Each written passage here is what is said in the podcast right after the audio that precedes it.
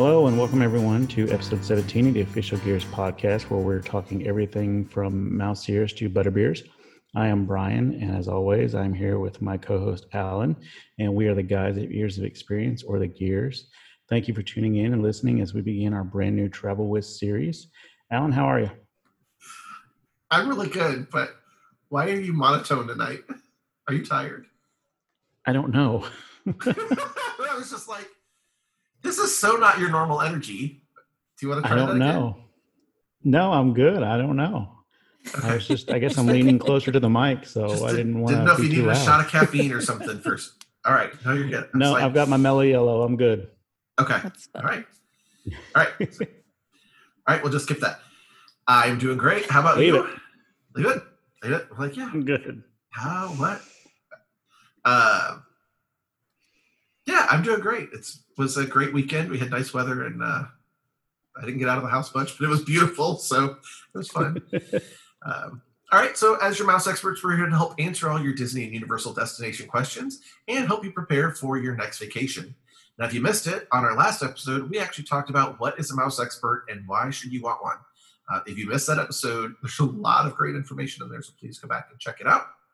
And on this episode, uh, we're going to do like we often do, um, highlight another one of our mouse experts that's joining us. So we have our special guest on this episode to talk about traveling with small children, and we have Jodi Reisdorf with us. Hey, how's it going, Jodi? Hey, how's it going, guys? Good, good. Glad you could join us. It's good to be here. Can't wait. It's my first podcast. It- That's great. It was ours too, a few few episodes back, so it's all good. so, um, thanks for joining us. And so, we you are a fellow mouse expert with us. Um, so we always enjoy chatting with you. Uh, and where are you from? Can you tell listeners where you're from? Um, I live in Salem, Iowa, which nobody's probably heard about. It's teeny tiny town in southeast Iowa, but we love it here. nice. Lots of cows I've out there, never right? heard of it. It's um, what was that? Lots of cows out there. Yes, we have lots of cows, but we're number one pork state, so Oh, more you go. pigs than cows. Okay. And our little town is like um they're little it's like it's way tiny. Like I want to say like 400 people if that Oh, wow. 400 s- like small small small. Um and don't quote me on that. That could be wrong. Not going to hold you to it. so if anybody from street Salem's light? listening to this, we do not. There's two stop signs. Maybe there's probably more than two. stop- There's like one major stop sign. But anyway, it was a major stop. Like its claim is, it was a major stop on the Underground Railroad. So there's like a house here that you can go and tour, and they give you all the information about the Underground Railroad. So it's kind of cool. Yeah, That is that's cool. great. Was it, um, do they know who owned it, the house?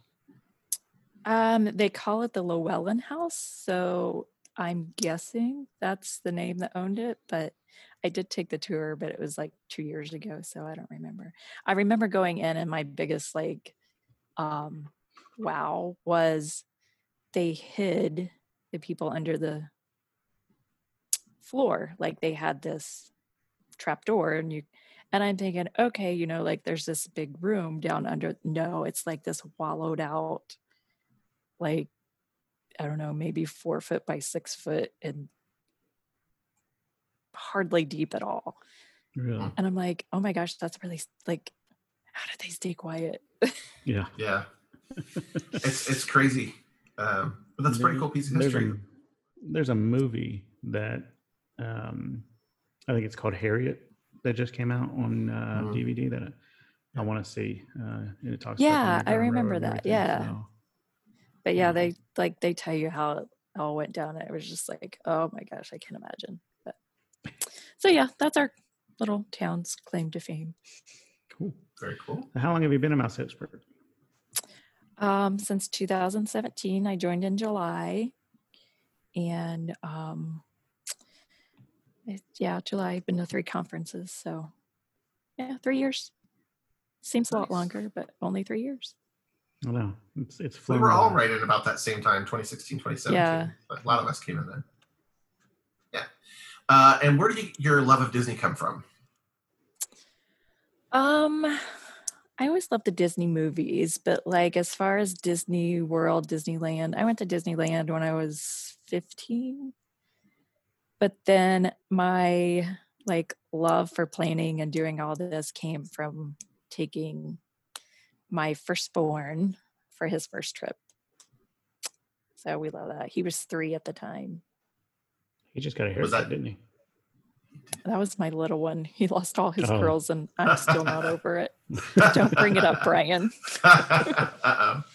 I Uh, want to glue there's- him back on. There's pictures on Facebook we can see. It's cute. It's a good cut. Um, so, uh, what do you find being? uh, What do you find is the most rewarding thing about being a mouse expert? Um, let's see. I guess just helping people find the magic because the whole reason I became a mouse expert was after going, I would come back and talk to people about their trips and they're like, it's the worst trip I've ever taken. Like, no. I was like, how can you go to Disney and have the worst trip ever? Like, that's not possible. And they're like, we stood in line for six hours. We only got to ride three rides the whole day. I'm like, no, no, no, no, no, no, no, no. Yeah, let me fix that for you. Let's do a take Yeah. two. So I'm like, Yeah. I got to do something. Yeah. So yeah, one of my friends was selling from with ears from one of my friends from high school. So I talked to her about it and then joined on. nice. Would that be Kathy? It wasn't. She joined on because of me. She's oh, okay, sister-in-law. okay. That's right, sister-in-law. Yeah. Um, but the girl that her name was Stephanie, it was Hedrick. Uh, it's Lancaster now. Do you guys know her? She actually just stopped doing it this past year. She didn't renew her contract. So she's been sending me all her repeat clients. I was like, Oh, nice. That's nice. Yeah. Very cool. so yeah, she's real sweet. Well, good. We're glad to have you. Allen and I, we talk about that all the time about how it's always something magical going on or something special. And, you know, to hear the stories of people talk about how they just didn't have a good experience, we, we just, we don't, we, we, we, I guess I get it, but I always think that there's just something magical about it. There's nothing bad, there's nothing ugly, there's nothing um, that I, I can't take away where I, I have a really good time. I can overlook the crowds, you know, because I understand it. Um, but yeah, the, the stories that people tell sometimes, I'm just like you, Jodi, where I'm like, how, how did you miss out on this part though? Like, you know, the character interactions, the, you know, the, the meals, just all the little extra stuff. I'm like, how did you not catch it? So because they didn't is, have a mouse um, expert. That's usually why. yeah, Yeah. it's usually, usually why, but yeah. Jodi, what is the most often question you get asked when you're approached by somebody who wants to go to Disney? Mm, let's see. There is, well, there's the like always the one of what's the best time of year to go, um, and where to stay. But I think the most shocking could to kind of twist your question. the most shocking question I get is, how much do fast passes cost? Yes. And I'm like, how, Yep. what? Yep. You definitely need me. Exactly. if that's one of your first questions, you definitely need a mouse expert. Yes. yeah. Yeah, I'm like, they're free. They don't cost. Yeah. Yeah. So our last episode, Allen and I talked about everything we do to prepare people for planning a vacation. And we brought that up about how often people come to us and say, we want to make sure we, we add the fast passes to our vacation. Mhm. And we're kind of like, okay, yeah, we can do that. That's completely, we'll, Yeah. we'll even take care of that and pay for it, you, you know, for you, you know they, they don't understand. yeah. So um, we get, we, we get that a lot too. So yeah. what is the best piece of advice that you give travelers? Um, well, having the small children, my piece of advice is get a park opening, be there early, and try to get as much of your stuff in the beginning of the day. That way, you're not pushing your little kids through the heat in the afternoon, and if they have to nap, then go back. And so, yeah, getting there early and having a plan, like no matter if you stick to the plan exactly or not, just have it. Gotta have a plan. Yep. Gotta have a plan. Um, are you currently working on anything secretly to be able to assist your clients better? Anything you if I haven't told you it wouldn't be a secret, would it? well, maybe just things you haven't maybe announced yet or anything like that. Do you have any little special projects you're working on? Um, not really. I'm always just trying to more streamline everything. I have, and I'm going to spill one of my little bad habit secrets is um, being like, oh, yeah, and don't forget this, and don't forget this. So just like the little tips, not the majors, because of course that's all streamlined in our tips and tricks, but just little things. So I'm work. I want to get all that in one spot, so I'm not. Oh yeah, and this. There's a So, lot to think about. There's so many things. Mm. That's part of the fun, Yeah, I always that's think cool. about them after I hit the send button too. It's like send. Okay, I'm Oh, done, forgot. and then it's Oh, like, yeah. oh wait, you'll really like Have this little trip. tip. Yeah. Have a good trip. Oh, by the way. Oh, eh, by the way, don't forget this. Um, yeah. Uh, well, Yeah. Jodi, one thing we do on every episode is we just kind of go through um, some recent news that Universal or Disney has um, released since our last episode. And uh, before we get started, uh, we got a little bit of sad news from, I guess we can call him a Disney alum. Um, he's appeared in several yeah. Disney, Disney, yeah, Disney movies. Um, but the passing of Chadwick Boseman, um, very sad, very tragic, and um, I I knew a lot of the stories about how he was as a person, but I guess I didn't realize how big of an impact he was making on people. Um, I mean, uh, the whole Black Panther, um, African American soup, you know, superhero. Um, taking that out of con like taking that out away from him he was doing so much outside to help kids and um, charities and organizations it it was just shocking to me to see how much other stuff he was really doing outside that we didn't know about or i didn't know about anyway so Yeah. So it just kind of added to the, the reason that he was such a great fit for that role because um, even not acting, he kind of exemplified a lot of what that role was, in my opinion. So, yeah, um, 43 years old of cancer. Um, uh, so he had the similar cancer that my grandmother passed away from. And I um, tell everybody cancer is, you know, a horrible thing.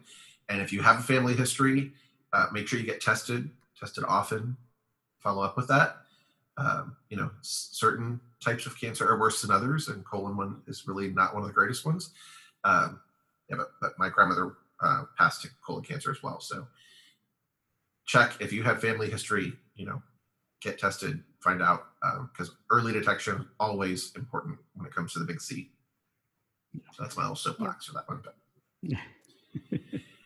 another one gone I, too uh, soon. Yeah. Yeah, and and I, I I I think that too, but then there's often times where not just with him, but with other people, I think, especially with the world right now, it's it's almost like we didn't deserve somebody like him to be on the you know to be on this earth. Like he was he was too good to be here right now. Um, I mean, to just to see that he he filmed three movies while he had stage three cancer. Like that takes some courage and some strength that I don't think we could realize. Um, so, I mean, he plays one of my favorite roles, and in, uh, he plays Jackie Robinson in the movie Forty Two, and just does an unbelievable job with it. Uh, he has he shows strength with that character, his intensity with the character. I mean, it's just he does an unbelievable for, performance in that movie. So, anybody that loves baseball, loves sports, or Jackie Robinson, that's definitely one to look at. But I mean, just the way he went about his life, and like I said, did, doing three movies with stage three cancer is just unbelievable. Yeah. So Yeah, that 42 is one I want to see. I haven't seen that yet. I love it. Um, but we got some good news as well. Um, I ran across a story that I'm glad to see that they're continuing on. And um, back, I guess it was sometime late last year in 2019, they released a story that they were going to connect a train from Orlando International Airport to Walt Disney World. I think it's actually supposed to go all the way to Tampa, um, but they were going to make a stop at uh, Walt Disney World.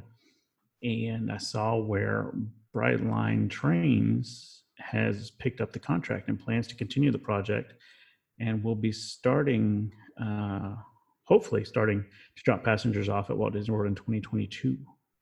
So another option to get back and forth from the airport, other than the uh, uh, Disney Express, which um, Magical Express, which you know it we know takes about three hours, you know, prior to your plane. So if the train is a little better ride and saves you some time, you know, it's a really good option. So, um, yes, I think this is good news. This is where I'm going to be a little bit of a downer. Um, just that I worked at Disney so long ago and these things came up there's always been, oh, we're going to do a high speed train. Oh, we're going to do a maglev. Oh, we're going to do a monorail, you know, from the airport to um, Disney. And it tends to fall apart when the the stops are along International Drive because unfortunately with I totally understand Disney doesn't want to compete with the hotels International Drive. They want to have people on property. So for years, there have been a lot of these things coming up and, and going on. Um, the good positive of this is Brightline trains are already running through a good mm-hmm. portion of um, the northeast part of Orlando, down through there. And the um, I believe the train station at the airport is actually ready for trains if it's not already accepting trains. So that portion is already done, and they are extending Brightline through to Tampa, like you said. Um, so it is going to go down the I four corridor. It is going to pass by Disney um, you know, I, I just want, I kind of want that to happen. I, there's been talk about a train for a long time. I think it's a great story. And I just hope this one actually comes to fruition. I guess the point I want to make. Hopeful. I'd like to know where it's going I just want to know where it's going to stop. Like, yeah, originally they had said that they, with all the other stories, they wanted to connect it like to TTC because it would be easy enough to expand mm-hmm. a platform in that area. And, you know, it's kind of central. Um, I don't think TTC is where this is supposed to go. Um, so it'll probably be another station somewhere. I don't know. Would be interesting if it was near Disney Springs. Um, that would make a lot of sense. But yeah, we'll uh, we'll continue to follow this one and get some more details as they come out. But I'm very hopeful that this actually happens because I think it's you know another good option. I've always um, I've traveled to Europe and I've um, done Eurostar in Europe, and I, I'm a transport guy. I love you know flights and trains and um, i think you know as large as our country is it's really hard to believe we don't have some sort of high speed rail you know through our country yet in, in just small tiny quarters. So anytime that expands i'm all for it. So looking forward to more i read a i read an article that back in april they were 30% done with it. Now what i don't know is if that meant 30% done as going to disney or just 30% done total. Yeah, there's a whole lot that goes into those. There's, you know, which rails are they going to use? Are they um, using rails that's also used by freight trains? And then you have to schedule times. And there's a whole lot of things that go into putting in a new train line, whether it's all new tracks. And if it is new tracks, where are they going to go and who's going to give the land up? And, uh, you know, once you start connecting an interstate facility like this, there's a lot of red tape that goes into it. Um, but they've been moving this along for several years now uh, and Brightline trains are running now. So progress is being made, and that's all good. Yeah, I'd imagine once it hits Disney property, I imagine Disney has to pay for it as far as where it's going to run and stuff. So yep. that's that's probably a big part of it. Well, granting easements to let it onto Disney property, they're probably paying for a lot of the station on Disney property. Um, yeah, so there, there's that also goes into the negotiations as well, which is why like Disney doesn't want to necessarily pay if it's going to stop yeah. at International Drive and everybody goes there because they kind of learned that lesson with Paris. You know, Paris, you could literally get on the train from Paris Disneyland and be in, you know, downtown Paris in a short period of time. So people weren't paying the uh, deluxe accommodations at Paris Disneyland when you could go right into Paris with a view of the Eiffel Tower for a lot less on a short train ride. So there's a lot of that kind of stuff that kind of comes around with these. But I, I'm looking forward to it. I hope that continues on. I would love to see it. Is it an is it an elevated train or is it just a standard train? It is a standard, standard train track. that's running through. Yeah, that's running through Orlando now. So they, they should just have it elevated so that way it doesn't stop. It just Just continuously take goes, kind of like a monorail. monorail. I mean, Yeah. just uh-huh. take the Yeah, monorail just like the monorail. there. If the Well, monorails were not so one point- expensive to operate, they that's would be a great idea. well, if they ran functionally all the time too, but Well, they are ten years past their lifespan, the current monorails. Yeah. So there is that. uh, Disney at one point too had property uh, over by the Contemporary to uh, have an airport. So maybe that maybe they just go that route.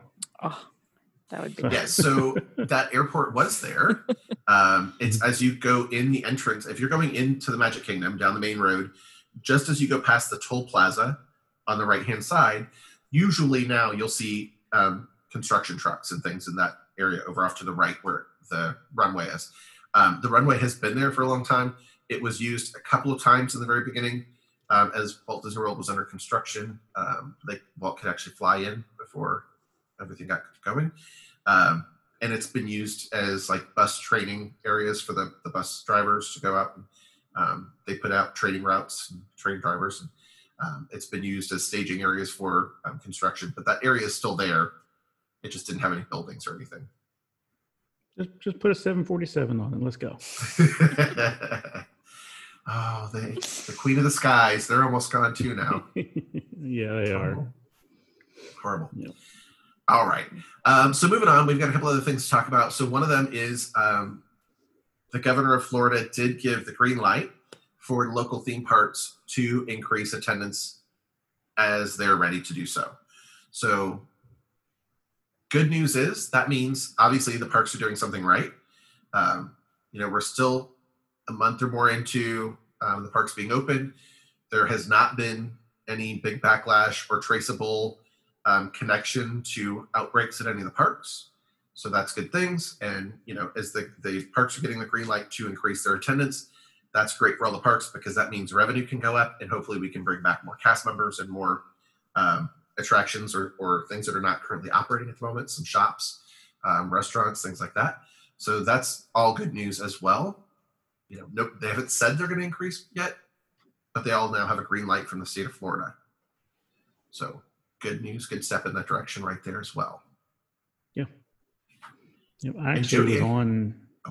Mhm. Oh, sorry. I was, I was gonna say I was actually on um, the park reservation system today, and this upcoming weekend, Labor Day weekend, uh, is the only weekend that has all parks uh, completely sold out for Saturday and Sunday.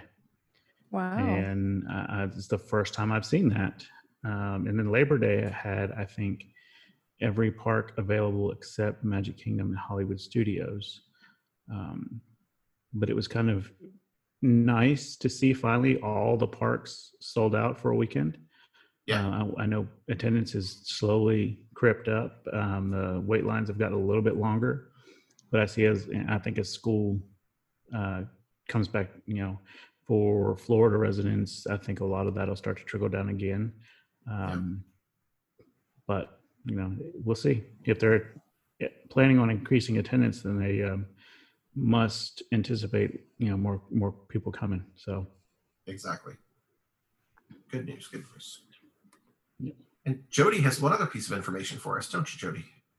I do. It's the first time that they're going to let uh, customer or costumes during regular business hours, Halloween costumes. So since they're not having the Halloween party, which is a huge bummer, but understandable, um, they're letting people wear their Halloween costumes during regular hours. But um, yeah, and they're having the costumes on the characters on the horse, uh, like horse-drawn trolleys, and the different types of vehicles that go down Main Street. So that'll be cool to see. Yeah, there's a lot of times when we go for the holidays that, um, like during the day, many of the characters will be out in kind of their Halloween costume, but um, Mickey's Not So Scary, sometimes they were different costumes. They were much more, but many more of the, Yeah. the characters were in more elaborate costumes. And um, especially at Mickey's Not So Scary, you often got to see characters that you don't normally see in the parks very often.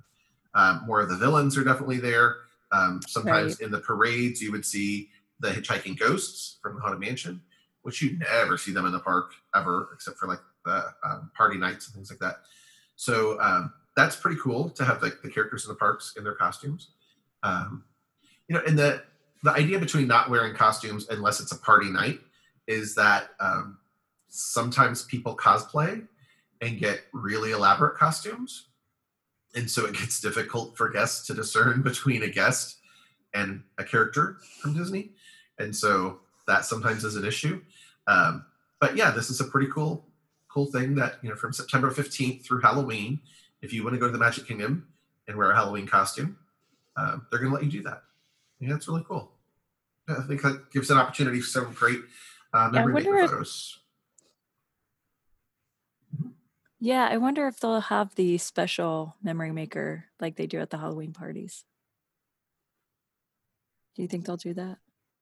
So my take is, I, I they're taking away the Halloween parties, or they've taken they are have already taken it away. I think they're going to try to bring a lot of that back through the regular day. So it wouldn't surprise me if you see the headless horseman during one of those daytime parades because it's unannounced. Um, yeah, the, the hitchhiking ghost. Yeah, like it, it wouldn't shock me to kind of see them sneak some of that Halloween magic into their daily routine. Um, they've already planned for it. I mean, they've had these parties planned for months. Mm-hmm. Um, so now they've just got to tweak the plans a little bit and put it in the daytime. It's not going to be as scary or not so scary, I guess, because it's going to be during the daytime and not at night. But it's still going to be really cool to see some of those characters if if they do it. See some of those characters that you don't get to see. Um, again, you won't be able to go up and take pictures or anything like that with them, but um, you'll get to see them. I imagine they will still have the magic shots um, yeah. because that's just practices, those long distance selfies, getting yeah. good things in the background. Uh, yeah. Um, so I, I, think we'll still have a lot of that Halloween party feel. It's just going to be in there in the daytime. My question is, what are they going to do about the mask re- uh, mandate? So there's I know, I know, I know they don't allow the adults to wear masks, Correct. But if you're requiring them to wear masks to get in the park, does my Kylo Ren mask work? No. Like, is that qualified as a mask? no, it does not. They no. will not allow an adult to wear a full face mask. And children can wear um, masks, but they're they need to be able to breathe comfortably and their eyes things yeah. need to be visible. Um, but they are not taking away the current COVID uh, mask requirement. So coordinate right. your and- mask to your costume, and you'll be good to go. Yeah, especially some of the Disney ones that have like the character face. Mm-hmm. That would be cool to do. I yeah, I was thinking about that. Uh-huh. You know, during the Halloween party, we we've had masks on, and or the kids have had masks on, and, and they've gotten hot at night wearing those costume masks. I couldn't imagine them walking around in the the heat of Florida summer. you know a regular October. Yeah, um, because it's still fairly hot so, in October in Orlando. Yeah, yeah. yeah. So I was thinking though, you know, Brian and I might have to come up with something. We're going to be podcast host. You guys are good at costumes. You totally need to dress, dress up. up as a podcast host. yeah. No, no, no. I expect to see better costumes than that. it's it's an open, it's an open door high. now. Open door now. Magic Kingdom in October. Maybe not Olaf and Kristoff. That might be a little too warm, but yeah. Yeah, I, I don't want to dress as a newsie again. That was too much. I have faith you can do it. You can come up with something good. I still have my Mad Hatter hat, but I don't know. I'm not dressing as Alice. Sorry. Not happening. not happening. Jodi, you ready for some rapid fire questions? No, I'm not. the listeners need to get to know who you are. So, oh my gosh. Every episode, right. when we bring a guest on for the first time, Allen and I go through rapid fire questions. Um, just 10 questions that we're going to read to you. I'll read them. Allen's going to time you. Um, just give us so the no first thing that comes. No, no pressure. No pressure. Not at all. Um, although Summer, she still owns the record with 43 seconds, and she will rub it in your face if she gets a chance that she's still champion. So yeah, well, um, I don't see me taking the title away. So we have faith. You, you can get close. You, if you, you can do you're it. gonna get close. You're gonna do it. Okay, Just let me get in the zone the first here. Thing, name the first thing that comes to mind. Uh, come to mind. I'm going to read the first question, and then Allen will start the timer after that. So you just let us know when you're ready. Okay, I'm as ready as I'll ever be. All right.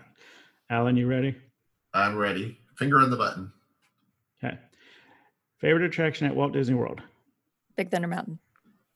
Mickey ice cream bar or ice cream sandwich? Ice cream bar. Favorite resort? Grand Floridian. Funniest character to meet? Ooh, uh, Tigger. People would be surprised to know that you have not done this at a Disney park. Ridden Flight of Passage. Best Disney soundtrack? Oh, Happily Ever After. Marvel Universe or Star Wars? Uh, Star Wars. Disney villain you could become friends with? Um, Gaston. Oswald or Steamboat Willie? Steamboat Willie. Before your vacation is over, you must. Uh, eat at Crystal Palace. Wow. too bad. Not So bad. you were actually pretty close. You were at 50 seconds. Oh, Less than a minute. Seven seconds off. Seven seconds off. I, oh, I- for, I for a couple hesitated on seconds a there. few. Yeah, for a couple seconds there, I thought you were going to get really, really close, if not get her. Yeah, 50 seconds. Good job. I'm just going to keep saying, I can just say every time I read before your, your vacation is over, you must, you know, blank. Josh, I think, still has the best answer Yes. when he said you got to you got to check out. Oh, jeez. well, technically, out. Check out. right. I mean, so We got what? Check out, Um, uh, eat a Dole Whip, and book your next vacation. Yeah, book your vex. That's, that's a good one. Questions, Yeah. answers we've had. Yeah, that cool. that's probably the question that cost me my seven seconds too. well, and the villain you want to become friends with. Gaston Yeah, seems to be a I- popular one that people want to become Well, friends with. and and I'll be honest, I picked Gaston because we talked about him earlier. I really couldn't think of any. Michael problem. said, um, Michael said Cruella de Vil, and we asked him why. And he said, well, well, he, she reminds me of my wife. Oh my And you're goodness. like, She's not going to listen to this, right? Oh my goodness. Uh, that was pretty fun. So, That's all pretty. So. Allen Well, I and bet he had to sleep. He had to sleep in the Dalmatian doghouse after that. I'm sure. Allen and I know one of your reasons why you have not ridden Flight of Passage Correct. because you were pregnant at that time when we were with you. Um, And you were kind enough to ride Na'vi River with me.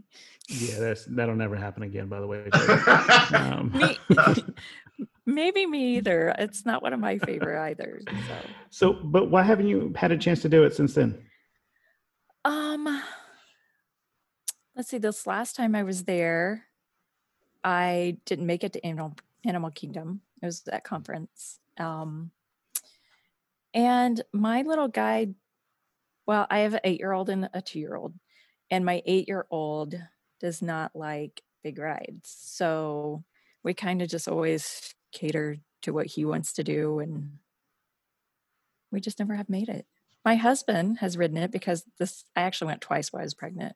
So he rode it while I took the kids on Na'vi River again. Not Um, next but yeah, time. Ne- next time you got to say it's Mama's turn. I know. That's I'm like, see, I'll, I'll get there. I'll get it done. The lines might be shorter by the time I get there. You're, you're going real soon, aren't you? We are planning to go in October so far. Fingers crossed that actually happens and none of this COVID stuff messes up our trip. So, Yeah, it's one of the things we Fingers talked about. crossed. It's, it's a little tougher when you have to fly as opposed to drive. You know, some Yeah. more things to consider, but yeah, looking forward to it. yeah. All So let's go ahead and move on to uh, the whole big part of our show for this episode. Uh, is we want to talk about traveling with small children and things you can consider uh, or to consider when planning your vacation with small children. And that is one of the reasons we had Jodi on the show because Jodi's traveled with her two-year-old and her eight-year-old. Uh, and you traveled when your eight-year-old you said was three. I think was the first time you took him. Yep. Yep. So you've had some experience. I know. Um, uh, what about almost two years ago now? you were down with conference with us, and your two-year-old was just a new baby, uh, just a new one, fresh out, and you were down there with us Yep. too. So you have that experience of traveling with small children. That's one of the reasons we wanted to bring you on for this episode. So we're going to ask you some fun questions about traveling with those small ones, those little littles. Oh, bring them on. so when you go to travel, what do you look for in a resort? What what is something that's important to you when you're traveling with littles? Um, closeness to the parks. Um, and of course, it all like kind of depends on how your kids are and how they deal with situations and like only you know your kids. So as a travel agent, you kind of just steer them in the right direction, but only you know your kids. So, um, like with my kids, it's closeness to the parks. So we're not dragging strollers on buses and waiting and on buses and all that and um and transportation the buses and because if you have a stroller it's easier to, to just like roll it on the monorail and go back to your resort than fold it up. Get the kid out out. especially if they're sleeping. Yeah and all the crap you put underneath the stroller for the kids. All those you have to drag all necessities, that yeah. out. Yeah and fold it up if you're getting on a boat or bus or whatever. Um so yeah it's it's transportation and closeness to the parks and that's what we look for because we So still say go back uh-huh. for naps Hmm. we still go back for naps so i know a lot of kids don't but my kids are nap takers even at disney long after they were not nap takers at home they're nap takers at disney because there's a takes a lot out of you. Brian and I talked in the last does. episode. There's times I'd like to go back and take a nap in the middle of the day. Uh, Yeah, 'cause there's plus it's hotter in the going on. afternoon, so Exactly. more crowded usually. So I don't. I don't So- usually leave the park. I just ride the uh, the uh, People Mover or the uh, Carousel Progress. So yeah, It's Brian's nap time as a carousel or progress. Or catch a show. Would you say in traveling um, with much littler children like that, when you're dealing with a stroller, would you say that the extra money for a monorail resort um, is something you seriously have to consider, or should it like does it make a huge difference? Like hands down, even if it's more, it's worth doing. What would you say about that? totally, total. In our experience, yes, totally. Um, well, like for our instance, when we the first year we took our three year old, we stayed at the Contemporary, so you can walk to Magic Kingdom, which Magic Kingdom was the main park we were wanting to go to. It was so easy just to leave the park, walk over, take a nap, and then walk back to the park. You don't have mm-hmm. to wait in lines to get on the monorail. You don't have to wait in lines to get on bus, boat, whatever. It was super easy. That's, that's and same way with like important if your parks are Hollywood Studios, Epcot, I mean like the boardwalk, the beach club, the yacht club, those are all walking distance as well. So kind of depends on where you want to spend most of your time as to what hotels you want. Now, have you done the Skyliner yet? I have not. I did not ride that at that conference either. Okay. So I was just curious about um, how the Skyliner is working with uh, strollers. So I know I've seen people take strollers on them, and I know they can accommodate wheelchairs. Um, I just didn't know. I I didn't pay attention if they were making them collapse strollers yet. in The Skyliner. I don't think they are. I think you can. I don't think they are. I, I think you don't think they are either. And it may depend on how many, which now with COVID, not the case, but before it probably going depended on how many people were on there. But because that's kind of how it is on the buses. If there's a lot of Yeah. people, they don't always Well, make you. And it, and it may depend on what size stroller too, because well, I, now they've changed the stroller regulations, so it may not. But um, a lot of the wheelchairs um, and the uh, motorized carts, they don't. Not all of them fit through the doors on the Skyliner. Mhm. So uh, um, some of the wheelchairs they had to fold up. Um, so I'd imagine the bigger strollers, um, like the side by sides, probably have the same issue where they may not fit through the door. Um, Yeah, I would think so. but you, I guess you can still use those around the parks or around the resorts. You just can't use them in the park. Um, but I guess if you're following the Disney guideline for strollers, which um, I hadn't even thought to go over, um, the ones you're using should fit on the mod- on, on the Skyliner. So, yeah. Um, what kind of resort amenities are important to you when you're traveling with littles? Um, well, if you have a child that has to sleep in a pack and play, um, you want to make sure you're in a room that can accommodate a pack and play without you tripping over it. And because there are different room sizes, even amongst the same room uh, resort categories. So that's one thing to think about. Um, balconies versus non balconies. If you're taking that, if the kids are taking naps, you could go out on the balcony and kind of get your own piece without bothering them. Um, those are our main main things to look for. All good points. what Jodi, what would you say is the best way to get to the parks? Um, we prefer the monorails, um, just because they're easier. So if you're staying on one of the monorail hotels, um, you kind of well, you do have a choice depending on which resort you stay, but um, the buses are nice. They do take a while. So if your kids are hot and tired at the end of the day, um, you may just opt to take an Uber or minivan or something of that sort, just because it does take so long to get back. On the resort you're staying at too. So you know, like you're saying, if you're staying, you know, in what we consider the uh, Magic Kingdom resorts, um, Contemporary, Polynesian, uh, Grand Floridian, and to some extent the Wilderness Lodge or um, uh, Fort Wilderness. If you're staying at those three Contemporary, Poly, Grand Floridian, you've got monorail as an option, and you have a boat as an option. You can walk to the Magic Kingdom.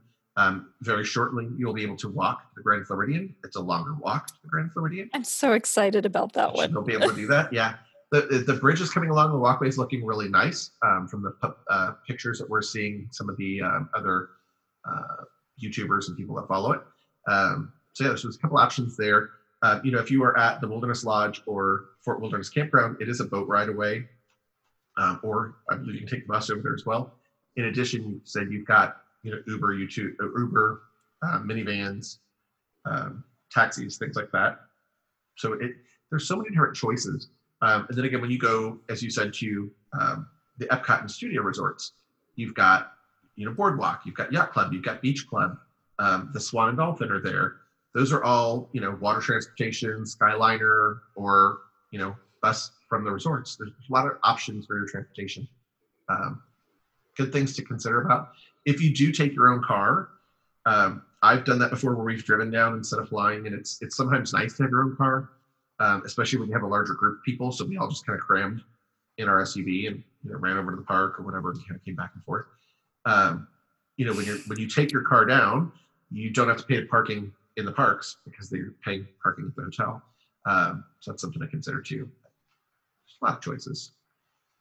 Yeah, I know um, my kids have gotten a little older, but when they were younger, the bus was okay in the mornings. It was on the, like you said, Jodi, on the way back after a hot afternoon. You know, they're tired. They're, you know, pretty much dead weight uh, most of the time, and you know, it, it's hard to to navigate those buses and hold the strollers and you know all the gift bags and everything. Um, so the monorail option, Skyliner are great options. One thing we love doing, except for Magic Kingdom, is we like taking. We drive most of the time uh, to to Disney World, so we take our car to just about every park except for Magic Kingdom, because Magic Kingdom you got to park and then you got to you know take the monorail or the boat uh, from there, and um, it just it seems like a lot. Um, so normally we'll just take the bus on those days, but um, yeah, the monorail, the Skyliner, those are definitely the best options. I feel like when you have little ones to get to the parks, if if they're options for you. Um, Yeah, But I, I'm the bus ride on the way back. It's rough. If you're there, yeah, if you're there till closing with two kids, and you know one of them has to be held, and they're probably asleep, and it's hard. So it's definitely something to keep in mind. And that that Yeah. ride back to the resort, how long are you willing to tough it out? so yeah. Well, like you said, you know, you're you're two adults traveling typically with two kids, and whether you've got one that's small enough and needs to be held, and the other one is probably tired and wants to be held, even though they're larger. So, you know, one person trying to hold two kids in bags, and then the other parent trying to deal with the stroller and maybe other bags and things going on. Um, it, it's a lot at the end of the day. You, you just want to get back and lay down, and that's a lot. At the end of the day. Yeah. so No, we've never driven. So did you find driving faster than the buses yes. or just easier than the buses? Um, most of the time it was faster than the buses because especially if you're staying at a value because you have to wait. Um, and there's usually several buses that you're waiting on. Um, but anytime we had dinner reservations or like breakfast reservations, um, or we were park hopping or something like that, it just it seemed faster to take our own car, except for Magic Kingdom, like I say, because you know you're getting off and then getting on a different transportation. But um, there were times where we'd park at um, the boardwalk, go eat breakfast, and then we would go to Epcot, and then we would uh, take the uh, a bus over to Hollywood Studios or walk over to Hollywood Studios, and then we would just walk back to the boardwalk or take a bus back to the boardwalk and get our car from there because it's not that long of a you know a ride, but um, it just seemed simpler and it did seem faster taking our own car. yeah, sometimes that convenience.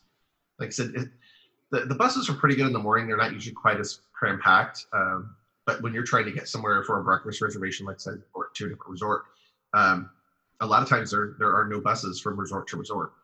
So if Mhm. you you know are staying at even the Caribbean Beach Resort and you want to get to the Magic to the Contemporary, you know, for Chef Mickey's breakfast, you know, you're you're taking a bus to the Magic Kingdom and then the monorail or something. So the, the convenience of getting around from resort to resort. Um, sometimes there's something to be said about having your own car. Yeah.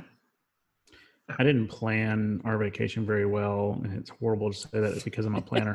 um, when when Abigail was uh, just you know, I guess she was a little over a year um, when we took her, and we were at a value. Um, it it just was a horrible experience all the way around, and I've learned since then, convenience is everything with little kids. They pay for the convenience. So I haven't had any. We've that talked a lot about- but I can see it. I can see it. Yeah. we, we've talked a lot about strollers. Um, Jodi, when you guys go, do you take your own stroller or do you rent one from Disney or another vendor? Um, we never take our stroller. We always fly, so it just seems like more of a hassle. Um, We love, love, love Kingdom strollers. We rent from them. They will deliver and pick up, and it's basically your stroller to do what you want with the whole week you're there. Um, Disney does rent strollers, but you can't take them out of the park. So if your child is sleeping as you're leaving the park, you got to get everything out and leave the stroller there. And then if you're park hopping, you got to go rent another stroller at the next park. It's just so much easier to rent a stroller and or have your own if you're driving or whatever. But um but yeah, and Kingdom strollers, um, they'll either meet you at the Disney hotels or you can pick it up at the airport now. And they have, I think, four different types of regular, like single strollers, and then they have double strollers that you can choose from. And they get, you get like a free ring cover and a free, um, like the parents console where it holds your drinks and has the little Mhm. pocket and and they write your family's name on it like on a big sign on the back so you know right where your which stroller is yours you're not looking around out of a thousand sea of strollers And 'Cause they do move they do Yeah. move your strollers Yeah, on you and then you're like oh my gosh somebody stole my stroller but they have these like big orange cards that say like the Reisdorf family and so it's easy to find your stroller What's um the pricing pricing like wise compared to Disney? they're about honestly, I don't know how much it is to rent a I, stroller. I at feel like they're a little cheaper than Um, Disney. I I think yeah, that that's where I was going with that. Is if you Yeah. rent from Kingdom Strollers or one of the other vendors that we deal with, you essentially have that with you for the length of your stay, for the price that you're getting. Yeah. Whereas um, if you rent from the parks, it's you're paying that fee every day. Now, if you Mhm. go from one park to another, I believe they let you take your card and they don't charge you, You get a when you get the second yeah. park. But you still have to go through the point of turning it in at the park you're leaving and getting a new one at the park you Yeah. get to. Um, so there's that process. But yeah, I think the number of days, depending on the number of days you're there, I think it's actually a little more affordable. Um, to Yeah. use some of the And vendors that we it's so recommend mu- They're so much more comfortable. Like Mhm. um, the ones Disney have are the hard plastic, like no You cushion. get hot. the ones you rent are like the GT City Minis. They're they're awesome. I so wish I had one at home. Like Yeah, they're like fabric seats, and so it's much Yeah. cushioned, and they have larger wheels. They're easier to navigate. Uh, They're, Yeah. they're the Cadillac of. Uh, they strollers. are. Every time I get my stroller out at home, I'm like, gosh, I wish I had the Disney kind. the stroller we have at Disney. So Well- we um we typically take our own stroller or took our own stroller when we took our kids um, when they were younger, and um, from the age of three, Blaine never sat in the stroller. He walked the entire park, and so Oh since then we're like, okay, we're not taking the big fancy strollers anymore. We just take an umbrella stroller. And my niece went with us one time. She, her and Blaine are about ten months apart, and um, she walked for about 15 minutes and all of a sudden said, No, I need a stroller. And they didn't bring one.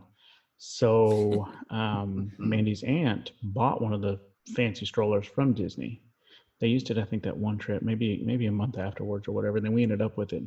They're nice strollers, but she paid a pretty good penny for that stroller just for Yeah. those, you know, four days that they were there. Yeah, they're and not so cheap. it's yeah since then we just said we're just taking umbrella strollers. And i mean they have everything we need. We'd hook our you know resort mugs to it. Um but yeah I, i'm with you. I, I like kingdom strollers. I like what they provide. I like you can pick it up at the airport or they'll drop it off at your resort. Um, and then you just have it.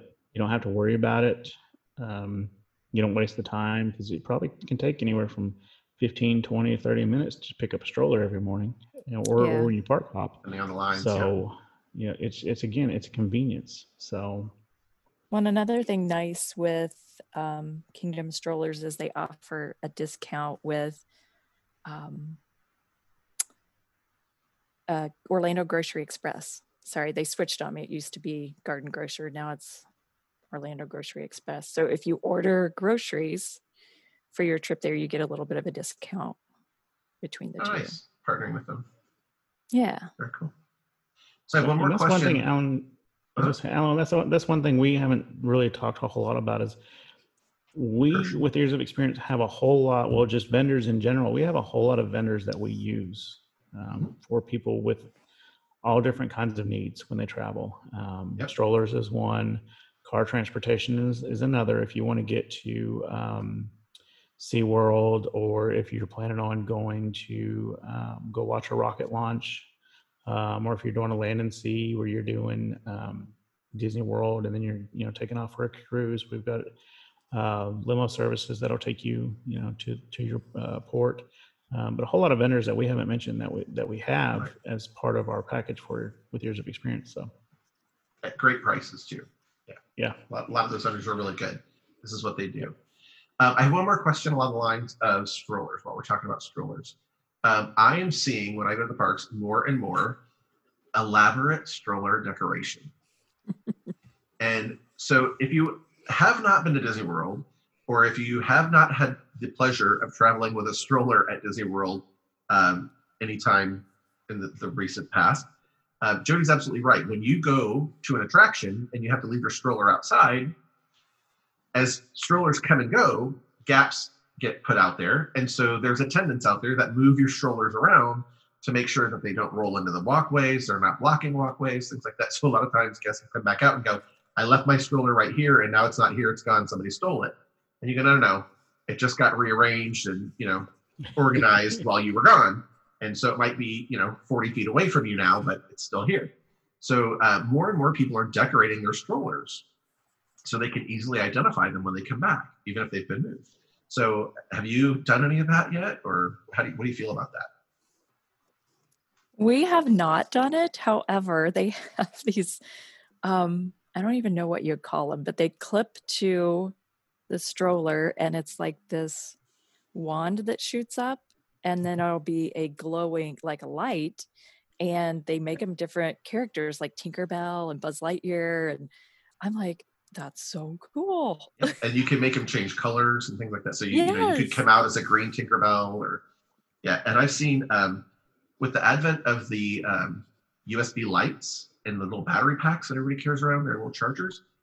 I've seen people take you know little USB Christmas lights and string them all over their stroller, and you just have that little battery charger pack. You plug them in, so it's like their own little oh, electrical parade float rolling through the park. um, it, it's hysterical. I love them. There's some really cool things I've seen people do that. A lot of the scooters are doing that now, where they have their little you know um, phone charger battery pack and they're taking lights and attaching the scooters and things so that easily identifiable when you come back to instead yeah. of just the name placard on the back, um, which all of them will do. They'll put your name on them so you know who's whose. But yeah, I just wanted to know if you guys have gone the decoration route. I think we didn't do the decoration. Not yet. We did. Um, we got a pouch um, from Target for like ten bucks, and it had Minnie Mouse pink, pink and white polka dots on it. So it was very it, it stood out um, because it just clipped on from the handles and it was there for drinks and you know snacks or you know whatever else you wanted to put in it um, no we didn't we didn't decorate our stroller we we don't it's too much involved we're not those kind of people well and if you know if it's a, your personal stroller or if it's one you've got for the whole length of your stay yeah. things like that it's easier to do than if you have to do it over and over but yeah, i see those and i think that's actually pretty cool I'm like yeah, it kind of makes me want to be a kid in a stroller with a bunch of lights all over it. Why not? Yeah. Oh, I'd love to be a kid in a stroller just so I don't have to walk the parks. yeah. yeah. My eight year old, like just last year, stopped riding some in the stroller. He's like, it's, I'll, I'll take a turn. I'm like, you are seven years old. well, we That's a some, ton of walking. We've talked about that. Yeah.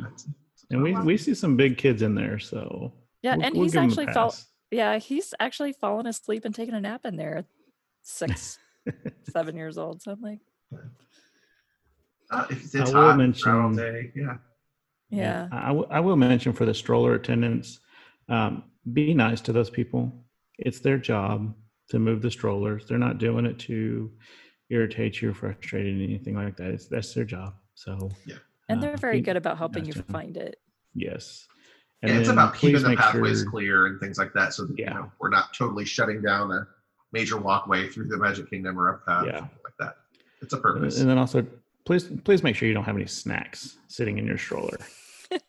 You will find birds all over it or squirrels all over your squirrels. stroller when you come back from riding yes. whatever it is you're riding. so. So um, the, the animals can get a little aggressive. This is why they want you to not feed the animals. Some of the yeah. ducks um, will come and take things like literally right out of your stroller. The squirrels, especially. Um, so the squirrels in Frontierland, there is that candy shop in Frontier. It's like candy and pins right next to the Country Bears. Hmm. Um, they yep. they sell these like it's like a caramel nougat log that's rolled in different nuts, and the squirrels are notorious for going in and grabbing those and running across the street with them over towards the river and they throw the plastic down and they chew all the nuts off and then they threw the nougat piece on the ground. So yeah, they they know where all the nuts bugs. are. Yeah, they are the little stinker litter bugs. Um, but yeah, keep, keep that in mind. Make sure if you do have food that it's secured in there. Which actually goes into our next question: um, is so what all are you carrying into the parks with you when you have littles? What are you taking with you? What's in those magic bags you guys have? Uh, the ones that take half an hour to get through checkpoint. Yeah. yeah. I try to keep it very minimal because if it's something too extravagant, you could just buy it in the park. Um, for the littles, I will take a change of clothes. Um, but other than that, just a few snacks and sunscreen wipes. nowadays, wipes, hand sanitizer. Wipes, wipes, yeah, wipes are always good to have, no matter the age. But yeah. Not Yeah, we went last year. Uh, we went this February. Um, I actually got to take an adult trip with just my mom, my brother, and I in February. And uh, I remember we were going through Millennium Falcon Smuggler's Run, and my brother kept scolding me every time I touched the handrail. He's like, "Do you know how many people have touched that? Do you see what the kids are doing with this handrail?" I was like, "Stop! That's the, like the dirtiest thing here." Like, okay, so yeah, I can imagine that hand wipes would be nice. Uh, hand, at least I had hand, hand sanitizer with me, so every time I got scolded for leaning on a handrail, I had to hand sanitize. Yeah. Band aids. Band aids is a huge one to take with Yes. You. Do you do activities for the kids too? Do you do anything for them to keep them busy in lines or um, when you're stopped somewhere? Or not typically. That's usually when I feed them. That's fair answer. Fair answer. like, oh, you're talking, eat something. what about you, Brian? Do you do any like activity things for them to keep them Uh, busy or we so yeah we we've done the um when we send out a packet with ears um it has a uh like a little scavenger hunt in there for each park. Mhm. um i've created some for you know our, our families when we've gone. Um we typically will just play i spy or we'll play like i guess the character game where we'll give three clues of you know some disney character and we you know everybody tries to guess who it is. Um you know we'll, we'll try to do stuff like that but we're like Jodi we don't want to overload ourselves with stuff to carry around because the less you carry around the faster you can move through bag check um, Oh, you're not let's carry around in general. yeah it, it- Right. it's, it's just because i mean it may only be five pounds but if you're carrying that five pounds of stuff around with you for 10 hours a day it, it does start to weigh on you and, and it just becomes annoying at one point so Yeah. um, we don't I- ever take I- drinks we, I take my camera may bag a fill- lot. On my big camera, lens, Yeah. multiple lenses and things like that gets heavy throughout the day. Yeah. Yeah. know. you know we we used to take drinks um but then we just figured out the the free water's enough we don't need juice boxes or anything like that because again it's it's heavy um, they don't stay cold anyway um, sunscreen hand sanitizer wipes um, some snacks every now and then but most of the time we have a meal plan so i mean we we're yeah. We're like Jodi we, we bare minimum you know diapers wipes um, extra clothes when they were younger um, but now i mean we just we just go so I have one more about this. It, it, it's probably less likely with littles. It might come up more um, in one of our series of older kids. How are how do you feel about technology with your kids? Because I see a lot of people now um, having iPhones or iPads or tablets or something that the kids can use to keep themselves entertained, maybe while you're standing in a line. Or what what are your opinions on technology options for kids for littles? I'll let you I'm go probably- first, Jodi. I was gonna say I'm probably the mean mom. Um, my kids don't have those. Like my eight year old has like a Kindle tablet thing that he'll play games on at home. We don't take those. Like those are more for car rides and um on the plane type stuff. If we're in Disney, I'm like if if you're having you there's no saying I'm bored in Disney. Hmm. Like you tell me that and no, that's not allowed. But I mean, Get out of the stroller and walk. Now you're not bored. yeah like there is so much going on and my like my eight year old's so curious he asks a thousand questions about everything so and he always wants to know what's happening next so if we're standing in a line we're probably talking about what we're going to do next and when are we doing this and and a lot of the lines are interactive More um, so, yeah you know like yeah like Winnie the Pooh has stuff for them to do while they're in line. And half the time you're like, come on, the line's moving. We have to go. Yeah. Yeah, they're adding more of those to more of the queues. So um, I know uh, Little Mermaid, Voyage of Little Mermaid um, at Magic Kingdom has some interactivity in it in the little screens and the portals you can see. Um, Seven Dwarfs Mine Train, Haunted Mansion, Winnie the Pooh, uh, or some of the ones like Peter Dumbo. Peter Pan. Peter Pan's got a lot of really cool. Yeah, they have the really cool shadow ones that are pretty neat. Um, Yeah. So there's more of those going into the park to kind of keep you entertained if you have to stand in the line. Which Yeah. I'm I'm with Jodi. Like you're in Disney World. There is absolutely no reason to see any kind of screen in a child's hand.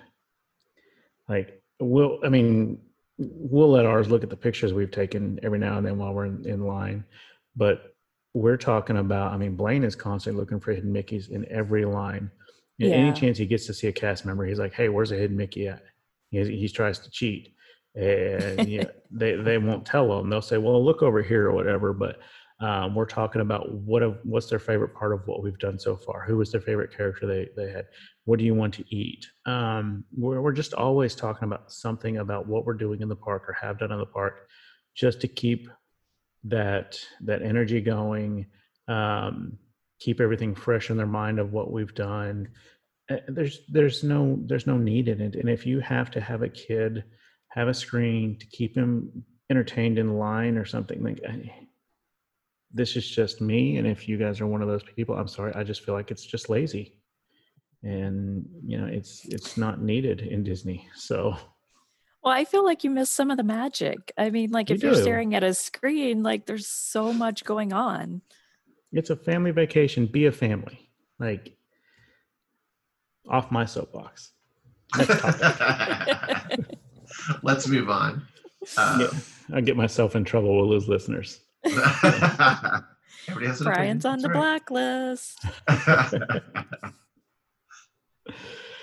So, um, one of the more popular things to do with your children, especially when they're younger, is to dress them up in costumes as their favorite characters and um, send them walking around the parks. Oftentimes, I feel like that is mainly for the adults to get that pleasure of seeing their children with their favorite characters. I'm just kind of interested to see what your guys' thoughts are. Do you feel like that's in the best interest of the child most of the time? To send them to a My hot opi- park in Yeah. costumes. My opinion is no. like, I don't have girls, so I know little girls love to play dress up. So maybe for a girl mom, it would be a different answer. But the thought of dressing them up in these hot costumes just seems like a meltdown in the waiting. Like, I feel like it's setting up for failure. but they do make for really cute pictures. So I can see like dressing them up and then taking a change of clothes. Um, what like what we try and do is, and by we I mean me. I make the rest of my family do is um, like when we go to the Halloween party, we would Disney bound. So we would wear the colors of the our favorite Mm. characters. Like I know um, on our first trip, we went to the Halloween party, and um, I had my little boy in red shorts, black shirt, and yellow tennis shoes. And then Nice. my yeah, so and then my husband, who was not all that happy about it, but wore blue shorts, orange shirt, and then I cut out like a black vest out of a t-shirt, and and then I made him wear his goofy hat for the pictures.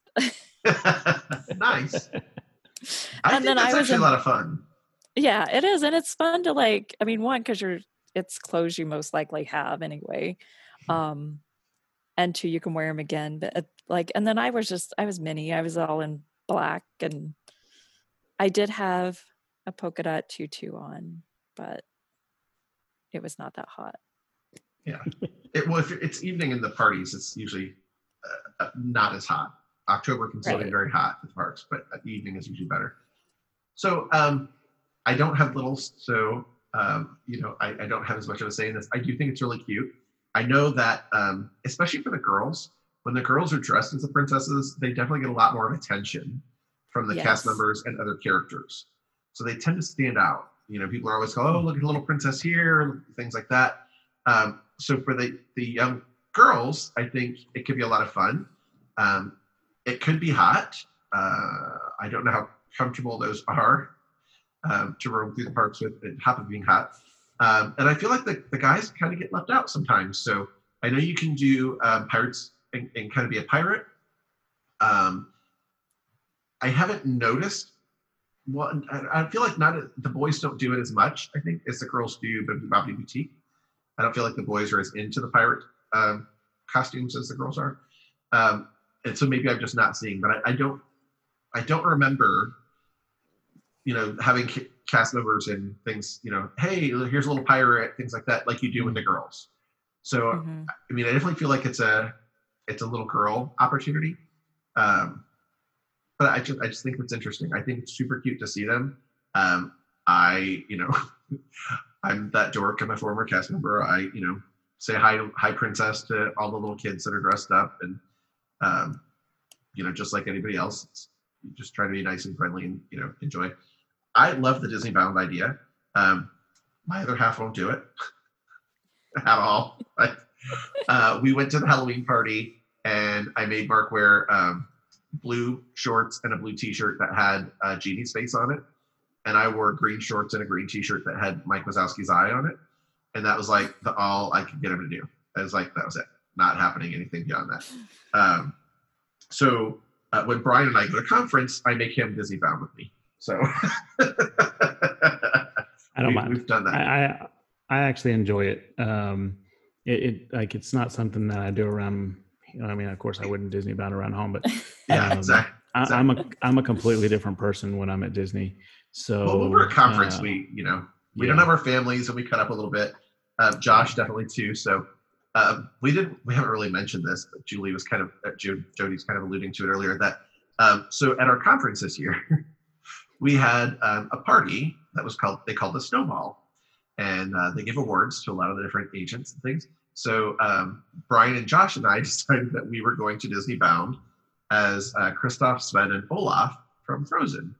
So um, Brian, they kept saying looked like a newsie because it was, you know, it's founding. So it was a costume of it. Um, I had like white pants and a white sweater vest and brown shirt, you know, as Olaf. And um, Josh, Josh, who's what six three, um, shows up Yeah, with Sven antlers on top of his head. Um, so we had a blast. It, it was a lot of fun, and um, you know, a lot of the a lot of the other agents wanted to take pictures with us. You all Disney bound, It was Um, awesome. but it, it was fun. We had a good time. So cut Yeah. up And Pinterest- Yeah.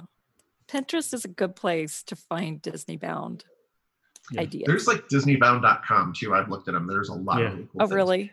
Yeah, and I've seen a lot of young boys. So we have a couple of agents um, that dress their young boys up as costumes and in Disney bound style costumes, and they sometimes they're just thinking adorable. Like makes me almost wish I had kids, um, so I could you know torture them and dress them up. But I have a dog, and sometimes he lets me put things on him, so we're okay with that. well, that's where I was kind of getting to. Like, is it? Is I mean, torture is a strong word, but is it torture to put a infant or toddler in one of those hot, you know, Disney princess costumes and have them go around the park all day long? Um, we did it with Abigail. We would dress her up in a different costume for every park we went in. So when we went to Magic Kingdom, she was Cinderella. When we went to um, Epcot, she was, um, I think, Princess Sofia, maybe. Uh, or no, Hollywood Studios, she was Princess Sofia. Uh, Epcot, she was Belle, I believe, or Snow White, uh, one or the other. Um, and then Animal Kingdom, she just wore her Pocahontas t shirt. Um, but we did it first thing in the morning, and then we changed her um, typically after breakfast or, you know, before it got too hot. Um, but you're right, Allen. Like they, the cast members will point them out, and they will say, "We have a princess on board the bus." Um, or when they're entering the gate, they'll say, "Welcome, welcome to your kingdom." You know, whatever it is to make them feel special and like a real princess. So it it it is nice to to get that. Um, the boys do miss out on it, but it, it is mostly for girls. But it is super super cute. You get really good pictures that way. But as I said, you know, it's Florida, it's hot, those dresses are uncomfortable. Um, and it brings us to our next one, but uh, we didn't let Abigail wear the shoes. So, Yeah. uh, What about shoes? What kind of shoes do you do when you go to the parks? We are tennis shoes all the way. That's Yeah. you, got to have comfortable shoes. Um, Brian and I have talked about this a couple times about um, please, please, please do not buy brand new shoes and not wear them until you get there. or great. flip flops? Yeah, flip flops can be really uncomfortable after about six or eight miles walking around the parks. You, you just got to Um, keep up with them with kids, and it's just it, it- Yeah. they're in the stroller, they slide off, you lose it, you have one shoe. It's If it rains, drips ice cream very yes, on your shoe. Yeah, yeah. yeah. or somebody's dripping ice cream down your flip flop and you're sticky all day. Then, yeah, there, there's just I mean, it, there's something to be said about comfort, um, especially with shoes when you go to the parks. So I'm just curious if you, um, you know, let your boys wear boots or anything like that. No, we always do tennis shoes. All I- about but comfort. I'm like, yeah, well, I'm like, I'm one of those parents I feel like I don't want to bring on any more meltdowns than Mhm. Necessary. So Because it's going to happen, right? You're going to get a meltdown yeah. at some point. It's, it's going Yeah, to happen. You it's plan coming. for it. Yeah. Yeah. Well, we'll talk I'm like, about let me just take out the variables. So we're going to talk about that a little later about the meltdowns, but you're right. Like avoid them as much as possible. And when you have the hard plastic high heel shoes that come with the dresses, or the and Oh, we've even seen it with the um, the Buzz Lightyear costumes, the Woody costumes where they have the boots on, um, the Mickey Mouse where they have the uh, the more dress up style uh, wingtip shoes. Um, it, it's not needed. Or put just like Mickey slippers. Yeah, just just put the tennis shoes on, and everybody will be much happier throughout the day. Yeah. So, Stick- Stick to good shoes. yep. Definitely. All right, so let's move on a little bit and talk about um, things to keep in mind once you're inside the park. So once you're inside the park, you want to make sure, uh, Jodi said earlier, have a plan, but don't be afraid to alter that plan. So um, a good trip to Disney always starts with a plan. This is what we want to get done today. This is kind of the order we'd like to do it in, but roll with the punches as things happen, and um, you know, adjust that plan and make sure that uh, you're able to keep rolling with the punches. All right. Uh, Jodi, what do you have? um, yeah, I don't know. It's just like you think, oh, I don't need a plan. It's we'll just get there and wing it. But you waste so much time doing the, well, what do you want to do next? Well, where do you want to go do next? And something simple as say you're there opening, you're watching the opening show and you want to beat it to Seven Dwarfs Mine Train. Like, I'll even tell my clients, like, okay, if that's where you want to go, make sure you stand and watch the show over by this side so you can get a straight shot. Mhm. And it sounds like an obvious, like, well, yeah, duh. Of course we'd stand there. but if you don't have a plan Around, and you yeah. just go in there, you get caught up in all the stuff going on and you're like, well, where are we even going? Like, Yeah. It's just, Well, and it's so easy if you're not familiar, super familiar with the park, to to not realize how to get from point A to point B. Um, Right. So just having somebody give you that heads up, hey, go in this direction, or yeah. But Jodi, Definitely. Disney provides you with a very good tool to use before you even get down there, don't they? they do.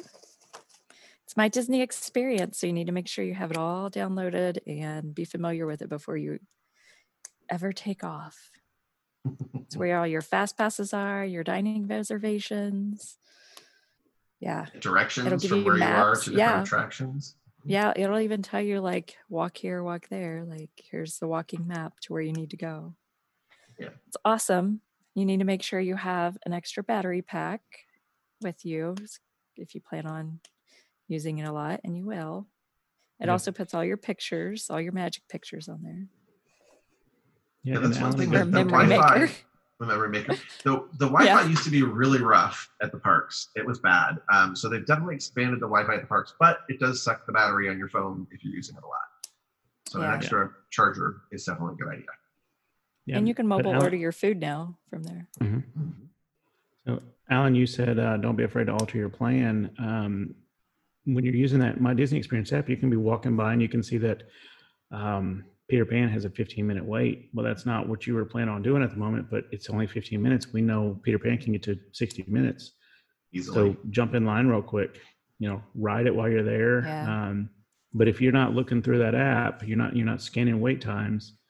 You know, you you can be missing out on some wonderful opportunities that uh, you know help you save some time. So Yeah, I mean, we were gotta- talking about technology and, and using technology in the park and stuff. But the My Disney Experience app it is really, really an amazing thing that they did. Uh, so you know, back in the day, pre you know, electronic fast pass, you had to have paper fast passes and things. You actually had to go to the attraction and stick your ticket in a bo- in a box to get a fast pass to go to it. So you might you know go over to Big Thunder Mountain and get a fast pass, and then want to do Haunted Mansion, and that's a long walk around the corner.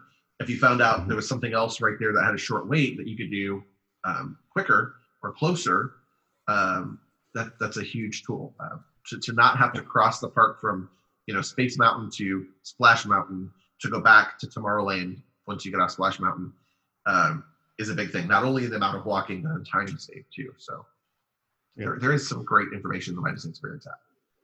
Yeah. One thing on the My Disney Experience app is the times guide. Uh, it lets you know when parades are going to be happening, uh, fireworks, um, you know, the stage shows, um, you know, all that kind of stuff is on there. And you want to make sure you try to plan your meals accordingly if you want to hit one of those shows. Um, they do the shows a couple times a day, um, parades, you know, a couple times a day. The fireworks, of course, only once. But you don't want to be um, in the middle of a show and then your child starts screaming because they're hungry and you know throwing another one of the, the you know meltdowns so plan your meals accordingly. Um, if you see that there's going to be a show at one o'clock and you know that's typically when your child eats um, you know get a meal a little early. Take something with you while you sit down and, and wait for the parade to start or the, the show to start. Um, keep that in mind because it, it is another opportunity to avoid a meltdown and there will be plenty of opportunities for meltdowns at Disney. So any chance you get to avoid one of them, um, definitely make sure you, you, you take that opportunity. So Uh, another really important thing to keep in mind is um, what happens if your child is not tall enough to ride a certain attraction or chooses not to. Like Brian said, um, you know, his son doesn't want to ride the Haunted Mansion. Does that mean Brian can't ride the Haunted Mansion? Uh, no, it doesn't. So ask at each attraction about a rider swap. So every attraction handles it slightly differently. Um, but if you have a a guest that's with you that is not tall enough to ride or doesn't want to ride or um, it's a thrill ride and they don't want to ride something like that, just ask the attendant at the entrance to the attraction. And um, rider swap basically lets um, part of the family go through the line and experience the attraction while part of the family waits out with whoever doesn't want to ride. And then once the people who rode come back out, they typically will swap and let the person who rode stay out with the person who does not want to ride and let the people who didn't get to ride go back through without waiting in the long line and experience attraction. So you everybody gets to go except the people who don't want to, and you don't typically have to wait in line twice. So Yep. super important thing there. yeah. Um, Universal has something very similar. So this is not just at Disney. Universal has a uh, family room um, for most of their rides. So any ride that has a family room is kind of the same thing. You can ride or swap, and you don't have to wait in line for it. Um, so definitely check those out when you're going to Universal as well. If your kid's not tall enough to ride Hagrid's or something like that, um, or, or just too afraid to, so you don't have to wait in line again. Um, like Allen said, it's definitely another opportunity to uh, get the most out of your vacation, not have to wait in line. Um, another secret, well, it's not really a secret, but something a lot of people don't know about Jodi are the baby care stations in the parks. Have you had a chance or an opportunity to use those baby stations? I have. They're awesome. Um, there's one in every park. They are right next to first aid stations. Um, let's see if I can remember where they all are. Magic Kingdom has one right in between Casey's Corner and Crystal Palace. hmm Um, Epcot's is over in the Odyssey Center, which is between Mexico and Test Track. Yep. It's kind of off like the beaten path there, but um, Hollywood Studios is right inside the entrance, and Animal Kingdom is on Discovery Island near the Creature Conference. I haven't used, let's see, Hollywood Studios or Animal Kingdoms, but um, they're all very clean. Um, I did see they're set up for social distancing now. What's their Um, purpose, Jodi? They, you can go in there and change your baby, change a diaper. You can go in there and nurse or um, pump, either one. Um, change, feeding. They have a little store where you can buy necessities. So if you run out of diapers or wipes or um, even like over the counter medicines, they have them in Mhm. there. Um, they have a kind of like a little family room where your older kids can watch TV. They have Disney movies playing in there so they can go in and watch those while you're taking care of the baby. They're air conditioned, so it's nice if you just need to get your littles out of the heat and to calm down for a little bit. You don't want to go back to the hotel and take a nap, just kind of take them in there and chill for a bit. You can do that. And it's awesome. So it's not just for infants, right? Um, it's not just for infants; it's infants and toddlers. And I, they don't mean it for like teenagers to go in there and watch movies, but I mean, for the most part, it's just I don't know this because I haven't had to deal with this, but do they offer like bottle warming or anything like that in the park? Or no? they have a sink, refrigerator, microwave. Um, I did find out because I, when I was, I guess the second conference where I did have um, my little guy, I had to pump. So they don't have ice in there, but you can go to just like the little kiosk or restaurants or whatever, and they'll give you ice to put your breast milk in. They Hmm. do not have, because this is one thing I was misled on. Apparently, they used to do this. They used to store your breast pump for you, so you didn't have to carry it around the park all day. Um, which you still don't have to carry it around the park all day. You just get a locker. But um, when I went, they actually, because I asked about them storing it, they gave me a Disney gift card to pay for my locker. So I thought that was nice. Um, not that they like automatically do that for people who Yeah, need to store the breast pump, No, but but it was just a perk. It was a neat little um, pixie dust that I got Yeah. that time. So, but yeah, and then you just store it in the locker and go on, and so that was nice. Yeah, we, we've used them a couple of times. Um, the very first time we used it, um, it was before I was an agent, and we didn't know uh, they existed. And um, so we were kind of walking around, and we went to one of the gift shops, and just kind of asked the lady. We we stayed. We met some family members in the park. We stayed longer than we had planned to, so we ran out of um, bottles. We had a thing of formula but we uh, we dropped one of the bottles on the ground and it uh, it, it cracked and um, so we didn't have that extra one. And you know we asked the lady is there anywhere to buy bottles or whatever? She says well there's a baby station. So we went up to um, the one in magic kingdom walked in. The ladies took very good care of us. Um, she could not find a price on the uh, the bottle. So she just gave it to us for a, a penny. And um, we we were just like, oh, thank you, because Abigail was just throwing a huge fit at that point. Um, it was probably about half an hour after her normal feeding, and it was it was a um, like a savior. Like we just were so thankful that we were able to have that option and not have to put her on a bus and take her all the way back to the resort Yeah, because I think we were staying at um, one of the values at the time, and it was it was so nice just to have that. We stayed in there, cooled off. She she got the bottle, and then we were able to join my family, um, who drove two hours to come see us the rest of the night. So it was very nice. yeah, and they have like rockers and changing tables, and so it's it's a relaxing like nice getaway from the chaos. Yeah. and- They And it's some also where- Yeah.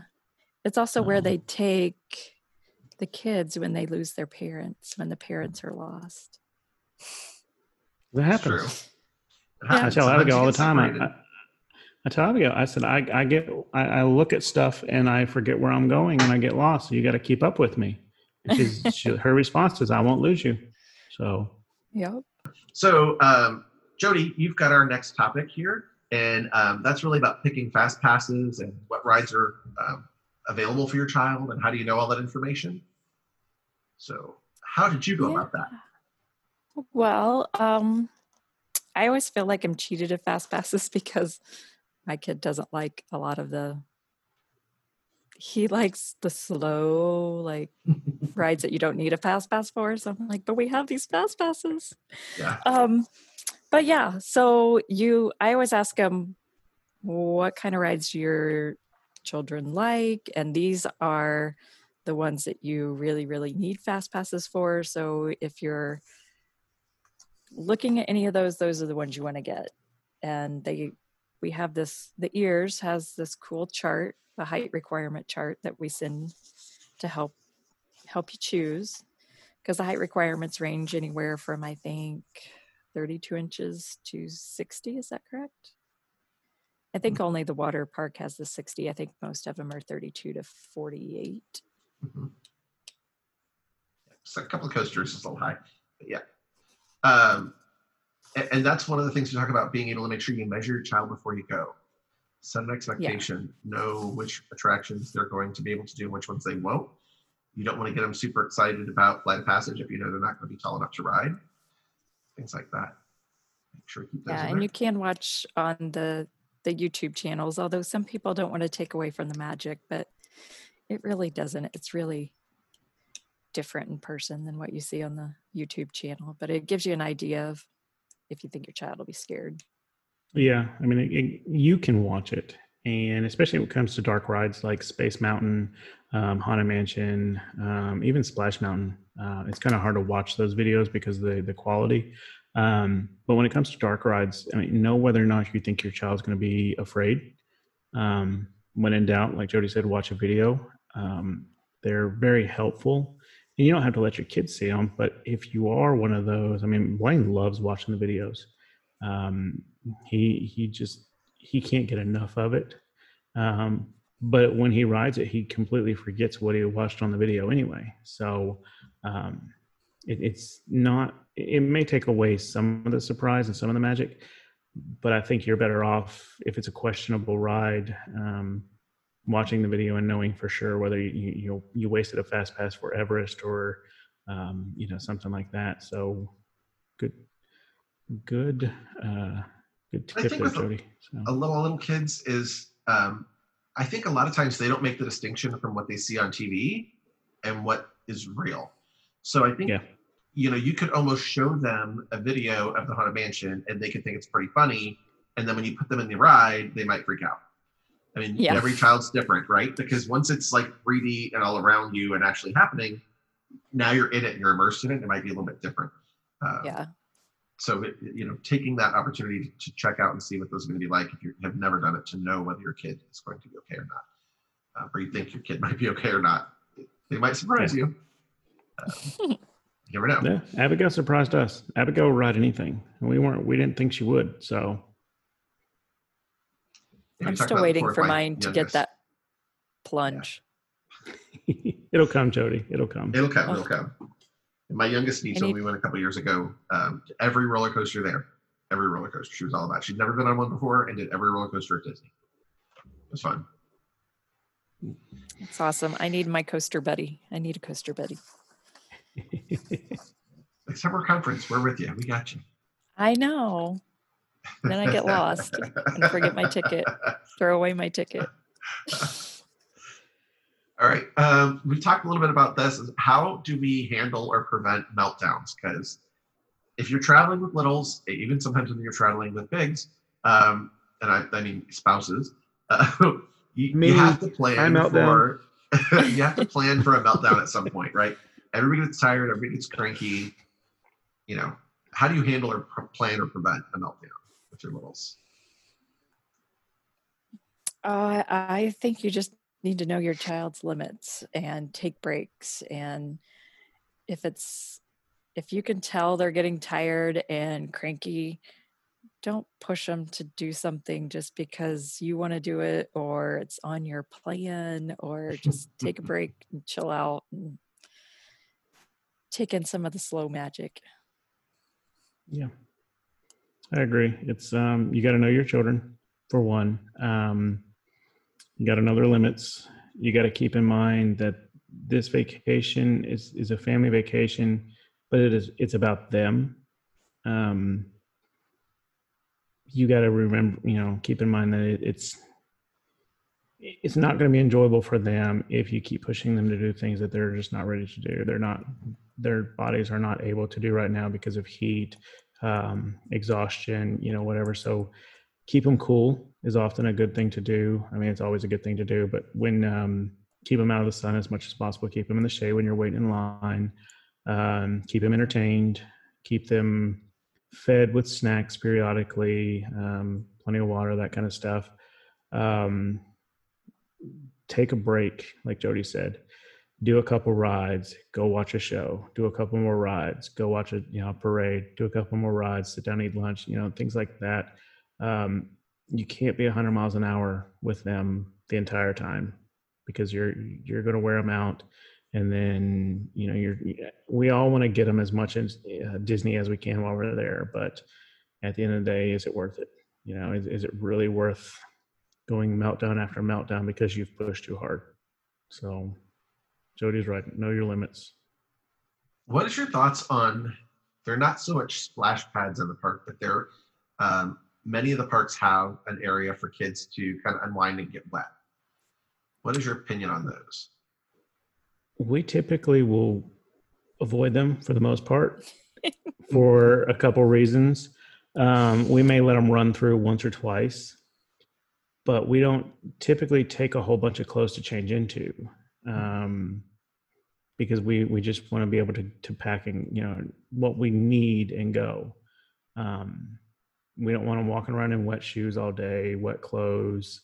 It's just it, it's another thing that's just going to make them uncomfortable. So there's nothing against those people that do take the extra clothes and, and let them play. Um, I just feel like there's other stuff to do. There's if it's if you're trying to keep them cool, there's other ways to do it. Um, so that's just that was that's kind of what I was wondering is you know is it is it enough of a break and let them cool off a little bit and do something fun that they want to do? You know, is is it sort of that um, de-escalation point maybe? yeah. takes everything down a notch or not, or is it just wear them out more? I would ra- yeah, I would I would rather get them in line at Dumbo and just let them play in the playground at Dumbo than go run around in the splash pad at Casey's uh, Casey Juniors. I mean, that's just us though. Yeah, I'm. I. I guess I told you earlier. I'm not the fun mom. I'm like, you're not getting wet. if you're getting wanna wet, get it's on go Splash ride. Mountain, and that's it. yeah. Or Kali yeah. Kali River Rapids. So but like one thing we will do is um and we bought it his first trip and he still has it and still loves it is the big water bottle fans Mhm. where it like squirts mist and fans and he Kids loved love doing those. it and the people walking by loved it because they would catch some of it yeah. and it's not enough to like soak you but it's just like the fine mist that's like oh that felt good yeah. Kids love those things. Yeah. Yeah i think we have one more topic to talk about. Uh, yeah, we. I think we need to go over a couple of safety tips. Um, I, for those, most people don't know listening uh, that they don't know that I used to run a daycare center for 13 years, and so child safety. That's how he knows how to deal with me. Children's education and safety is very important to me and so um, anytime you get in a large crowd um, especially places like disney you, you need to be mindful of your surroundings. And there's some things that you can put in place to protect yourself and your children from say getting lost or things like that. Um, disney does a wonderful job if something like that does happen where it's not the child that gets lost it's the parent that typically gets lost and it's understandable because all the parents look the same. They're all wearing disney clothes. Um, so children true. oftentimes get confused on which parent's theirs or they're you know walking along to the next uh, snack cart or whatever. So uh, we want to just give you a couple of tips to keep your kids safe and, and keep you safe. And the first one is teach your children your first and last name because they're going to be asked if they have that slight chance where you're not around um, keep them at arm's length and keep checking on them periodically we know how often they or you will get distracted and stop to look at something. So uh, teach them what the name of the resort is. So that way, if a cast member asks, where are you staying? Um, you, you know they can say what resort it is and the cast member could look you up that way um, make sure their legal name is written on their magic band instead of whatever their nickname is because if you had never had a magic band before um, their name shows up on it. Take a picture of your child before you leave the resort every morning. So that way you can show a cast member what it is that they look like and what they're wearing so they can relay that message all throughout the park. And lastly, show them what a cast member's name tag looks like and have them find a person with one of those on it if they do get separated. Cast members don't always wear the same um, attire in each park or in each land of the park. So if you can show them the name tag, um, all the name tags look very similar. If you can show them that name tag, they'll be able to recognize um, who they can go to to help. We often teach our children to go to a firefighter or a policeman or something like that. Those people aren't in the parks, but cast members are. So that name tag will definitely help them find somebody in case they do get separated. But just a few safety tips to keep in mind when you guys go. That does happen frequently. So, you know, I don't know if it happened to you, Jodi, or not, but you know, parents and children do get separated. Um, don't panic. You're usually not very far from each other by the time you realize it. Um, yeah. And, and, literally, people are usually reunited within minutes.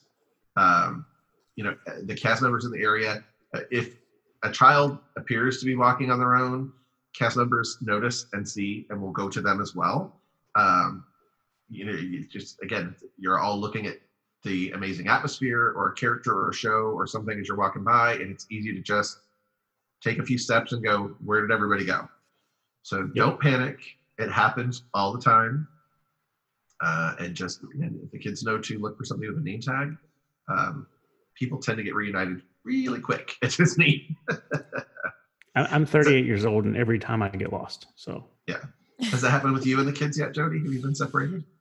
It hasn't. Um, now my oldest is kind of like stranger danger clings to us. The young one may be a different story. He's kind of adventurous. Yes. So, and I have heard, I've not done this, but I have heard that um, some people will write their phone number like on the child's back of the hand or arm and then put clear fingernail polish over it so it won't wash off easily. Um, I've seen things like, um, you know, taking a luggage tag um, that has your name and phone number and things in it um, and attaching it to a belt loop on their pants or oh, yeah. Um, uh, one of the guests I talked to, one of the last trips we were down there, um, their son wasn't a little; he was um, preteen, um, but he had um, allergies and he had an EpiPen, and so they said they. Um, I asked if I could take a picture of this and show our other agents, but um, he had a backpack with him that had his EpiPen inside, and they took what looked like painter's tape, but he said it was like a gorilla tape. Um, it was two years old, and they had folded it in half over his backpack, one of the little zippers on there, and it said EpiPen inside in Sharpie and they said that had been on there like two years. So that if anybody, if anything ever happened to him, um, you know, he wasn't able to speak and he had a seizure or anything like that, he was carrying his backpack that said EpiPen inside, and people knew. So I thought that was an awesome idea. Um, if yeah. you have a way, you know, to put a tag sort of on your child yeah. um, that that says some of that information, they can reach out to you right away. Um, is a really cool idea too. A lot of ways you can do that. I've I've typically or found that typically when parents have children with allergies or special needs, they come up with the most creative stuff to make everyone aware of the situation without them being there. Um, so I, I give major props to those parents because they they go out of their way to come up with the best ways to inform people of the situation. Um, you don't have to like that parent doesn't have to be there like you said, it can be written on a you know the backpack or a belt loop or you know just many different ways. Um, so yeah, those those parents need to train a lot of us other parents on you know how to, keep our kids safe a lot of times. And I, everyone always thinks that you know it's never going to happen to us you know we won't lose our kid or anything but it happens like you said Allen and it happens more than we would like to admit.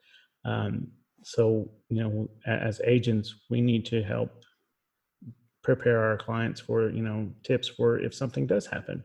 Um, because like i said you know it's bound to happen to somebody in that park. And it may not be your child that gets separated. It may be somebody else's.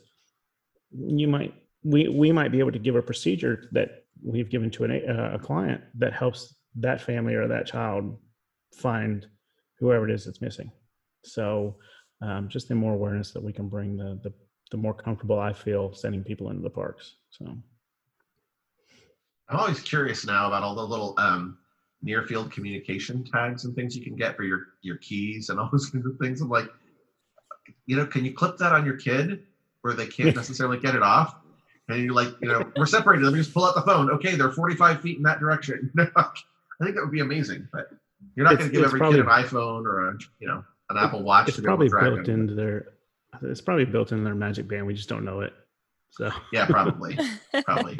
Well, and that's the thing too is that even if you um, if you if they have to scan your child's magic band, they can get more information from it. And not only does it tell them that you have a fast pass or a dining reservation or something like that, they can pull reservation information from that if mm-hmm. security is available and things. So uh, even if your child doesn't necessarily know the name or anything like that, they, they can link to getting some of that information too.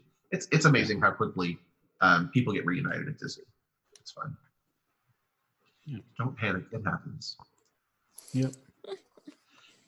Well, guys, I think that uh, just about brings us to the end of our episode. Jodi, thanks so much for joining us and bringing in uh, your insight on traveling with littles. We appreciate yeah, having you. Yeah, thanks for having me. Hope you enjoyed it. Um, mm-hmm. And to all of our guests, thanks for listening. We hope you guys uh, keep tuning in. We have some great new things coming up on our Traveling With series. Um, this is just kind of the second one in our episode, so our episode list. So uh, thanks for for following us and keeping it. Yeah. Um, Jodi, again, thank you for joining us. Um, we hope to have you again um, on a different episode. But you guys can catch us next time as we continue our series, Traveling with Tweens. Um, we're going to be talking about traveling with those kids that are kind of your middle school age, not yet teenagers, um, with our mouse expert, Leslie. She's going to be joining us. And if you want more info on ears or our podcast, you can follow us at www.gearspodcast.com, at Facebook at Gears Podcast, on Instagram and Twitter at Gears underscore podcast. And Jodi, every episode we end with a quote. And we just thought it was befitting if you got to read the one for this episode. Awesome. Be kind, have courage, and always believe in a little magic. I believe that is from Cinderella. Jodi, again, right. we definitely appreciate you being on. Um, Absolutely. Thank you guys for listening. And we will guys catch you guys next time. Thanks, everybody. Bye. See you next time. Bye.